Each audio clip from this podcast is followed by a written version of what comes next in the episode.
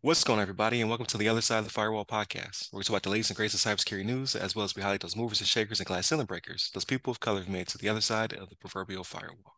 My name is Ryan Williams, and as always, I'm joined by Shannon Tynes. What's up? What's up? What's going on? So, welcome to Wednesday's episode. So, definitely uh, go back if you have not heard already. So, Monday we talk about a critical um, uh, Apple vulnerability you need to patch out immediately if you have not already. Uh, Tuesday we discuss uh, Apple uh, dipping their toe a little bit more into security or a lot more depending on your perspective. So definitely tune in for that one as well. I promise it's not Apple Podcast.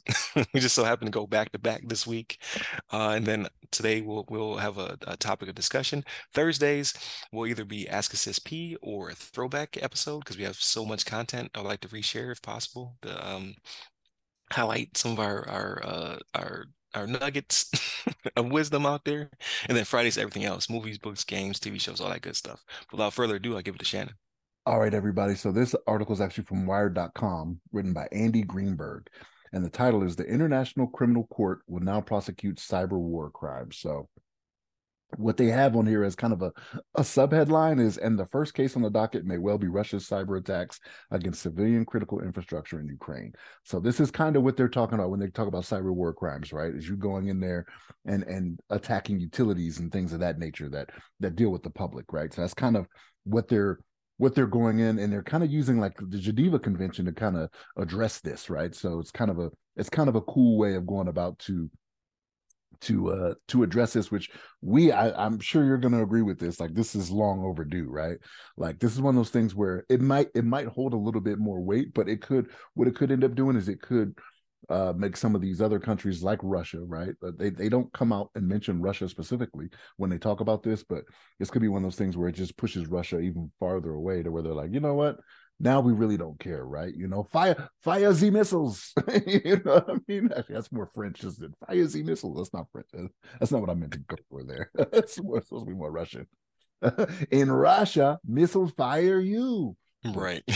but uh, but uh no, so this is what they're trying to do. So so it, what they say here is cyber warfare is something that needs to be more more seriously addressed, right? So um, attempts to impact critical infrastructure like medical facilities, which things we've talked about here. Um, your utilities like your your gas pipelines things of that nature right um electrical uh even uh, even though it's going to be harder right like in this day and age um it this is one of those things where it's like if you try to go after like nuclear or something like that, like this is the types of things they're kind of do. Now, if you try to go after nuclear, that's more than likely an act of war, and like they're kind of out of the they're kind of out of the game at that point. But there, this is the, they realize the importance of of cyberspace and what's going on there and how people are going about doing things right so like when it comes to russia again they don't they don't mention russia and ukraine specifically but when it comes to that like the one of the first things russia did before they did this invasion last year was they went in there and started messing with the infrastructure, right? Before they rolled a single tank up in there. That's what they did. So the importance of that is knowing that you have it's it's a bunch of countries out here, right? That are that support um, international uh, crimes and things like that for the Hague. This is the Hague, right? Is where they do all of these out of, right? I believe it's the Hague, H A G U E. Yeah. Yeah. So because you have so many countries that support this, right? This is one of those things where like it's kind of like NATO, right? You mess with one, you mess with all type thing. So I I I my hope is that this is a deterrent to some of these countries that are going out going out and doing some of these things like Russia to Ukraine. Uh, you got China over there messing around in the Pacific, you know, with with different countries and saying, "Hey, you're you belong to us." Um, that's the hope, and the hope is not that you push them farther away and alienate them more, but you kind of bring them bring them back into being more civilized in what they're doing, right? Because cyber warfare is where it's at, right? We've we've said it on this show numerous times. Like before a single tank rolls, missile fires, bullet fires, you're you're going after you're going into these countries through cyber warfare. You know what I mean? So uh, Ryan, what's your thoughts on this? Yeah, no, I I uh, I, I agree that I believe it, it's a good initiative, and I, I think it's uh, long overdue. Uh, its implement implementation, however, uh, a little worried about. Um, because I I agree with them saying that hey, cyber is the new uh the new frontier. You can have humongous impact on uh, communities of people who are disadvantaged, as well as just citizens citizenships of other countries. Um, and as as you can see, like I think it's the first two attributed blackouts uh, through cyber uh, warfare hit Ukraine, right? Like pre um, pre-invasion uh, type scenarios. So like those are are things that are are markers of incursion, right? Like we're gonna hit your cyber first, we're gonna knock out your communications, your banking, we're gonna spread disinformation, and then we're gonna roll tanks in.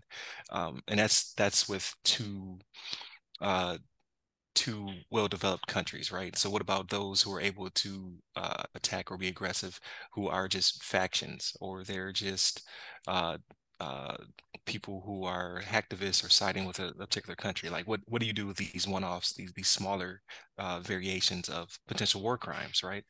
Um, so I think it's a good idea. What I what I think is going to happen though is it's going to have a an effect for those who uh, thought they were doing doing right, right. They sided with the wrong side of history, per se. Not to say that I I feel as not to say that I'm I'm uh, empathetic, so to speak, but I think people will find out that they were on the wrong side of the law, uh, and that this will cause uh, bigger blunders and issues in the near future, right? Because there's a lot of people who hacked on Ukraine's uh, side.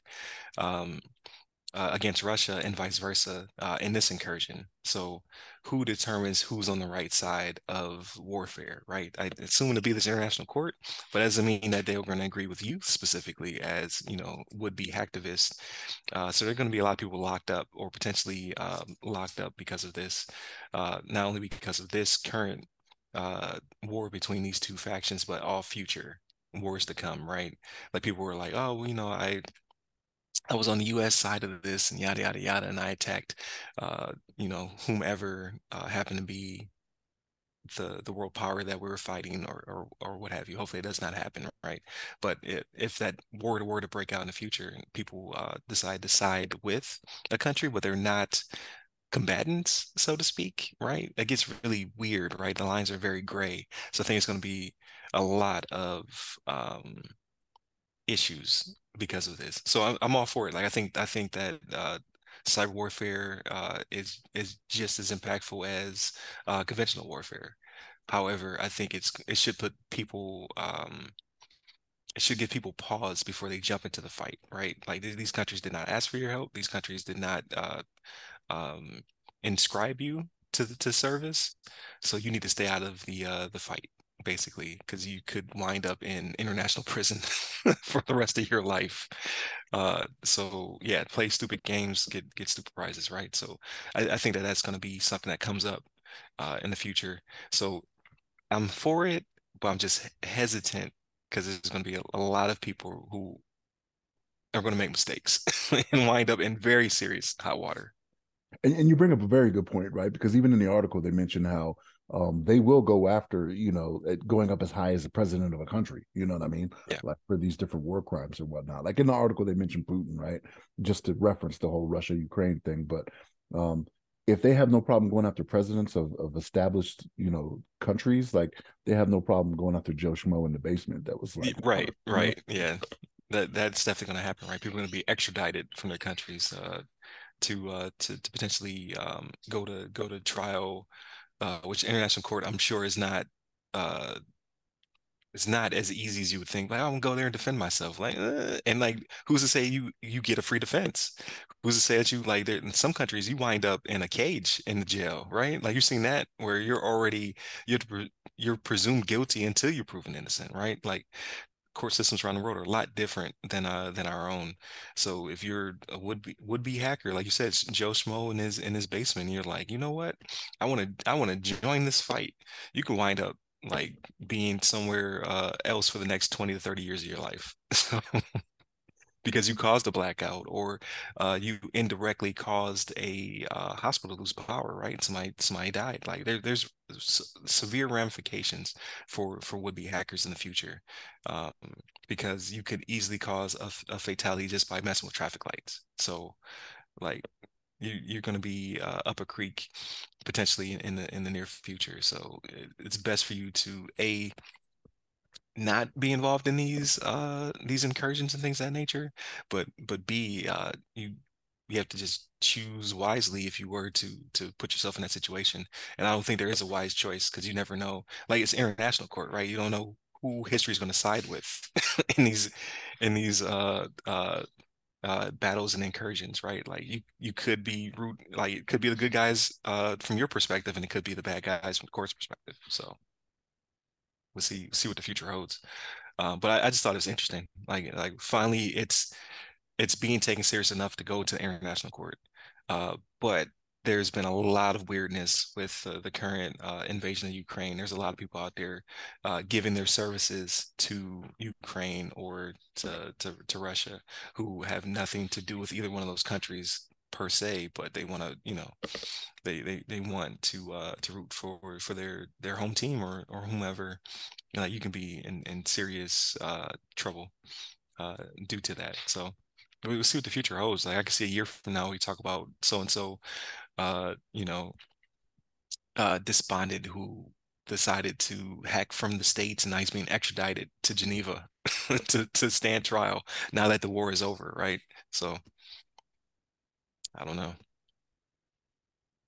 It's an interesting mental uh, uh, gymnastic type experiment, but I think it's going to come to fruition uh, in the near future. Like this, this invasion can't last forever. So once that's once the dust settles, that there'll be trials and tribulations and people uh, sent elsewhere to to be uh, sentenced for their crimes. So uh, I wouldn't be surprised if you start to see people from countries that like America, Canada, like you know what I mean, like places that had nothing to do with this war, start to to be lined up and have to to uh, answer for their um, their actions within the uh, the war.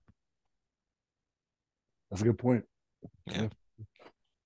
So we'll see more more to come. Like it's all speculation for now, but I, I thought that was very interesting that they're like uh because it's it's very low key. They're like, yeah, we already have laws that exist for this. Like we don't have to reinvent anything. We can just is, plug is, this in. That is true, and they did they did mention that in the article. Like, no, we're not we're not coming up with something to reinvent the wheel. We're just enforcing this what we already have on the books, right? So right.